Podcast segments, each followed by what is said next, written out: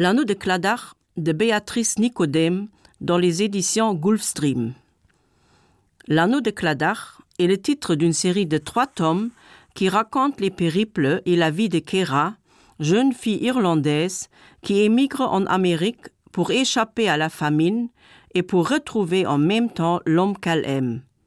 À travers l'anneau de Cladach, l'âme de la grand-mère de Kera veille sur elle et la guidera dans ces moments difficiles et dangereux.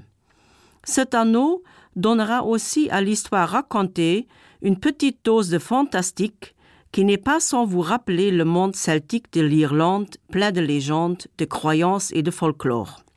L'histoire commence donc en Irlande en 1828 avec la naissance de Kera et la mort de sa grand-mère Ina Shannon, personnage aux allures de druide au féminin et qui va lui léguer l'anneau de Cladar.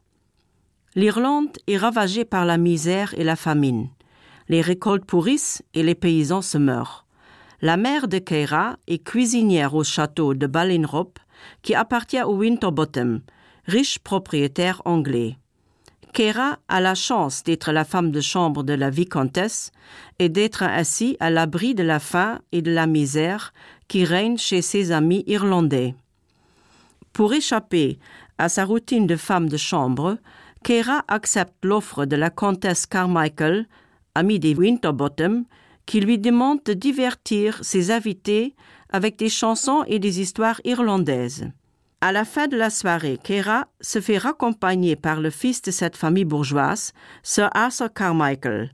Le rencontre clandestine qui s'ensuivent débouche naturellement sur une histoire d'amour. Les deux amoureux décident de partir ensemble en Amérique où ils espèrent pouvoir vivre ensemble malgré leurs différences sociales.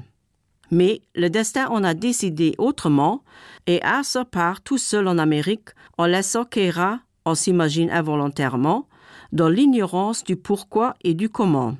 Entre-temps, la mère de Kera meurt d'une maladie contagieuse qu'elle a attrapée en rendant visite à des amis irlandais auxquels elle apportait clandestinement des vivres et des médicaments dérobés à ses patrons. Kera se trouve elle aussi accusée de vol et elle décide de partir en Amérique.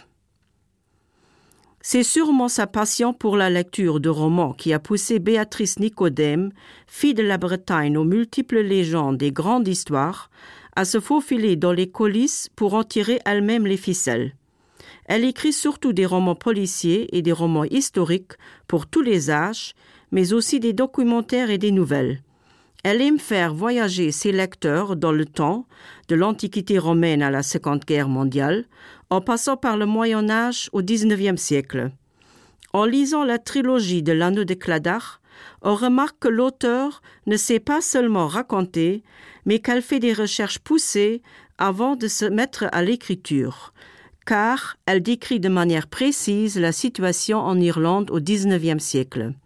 On remarque l'important travail de recherche de l'auteur, tant dans le domaine social, historique et culturel de l'Irlande.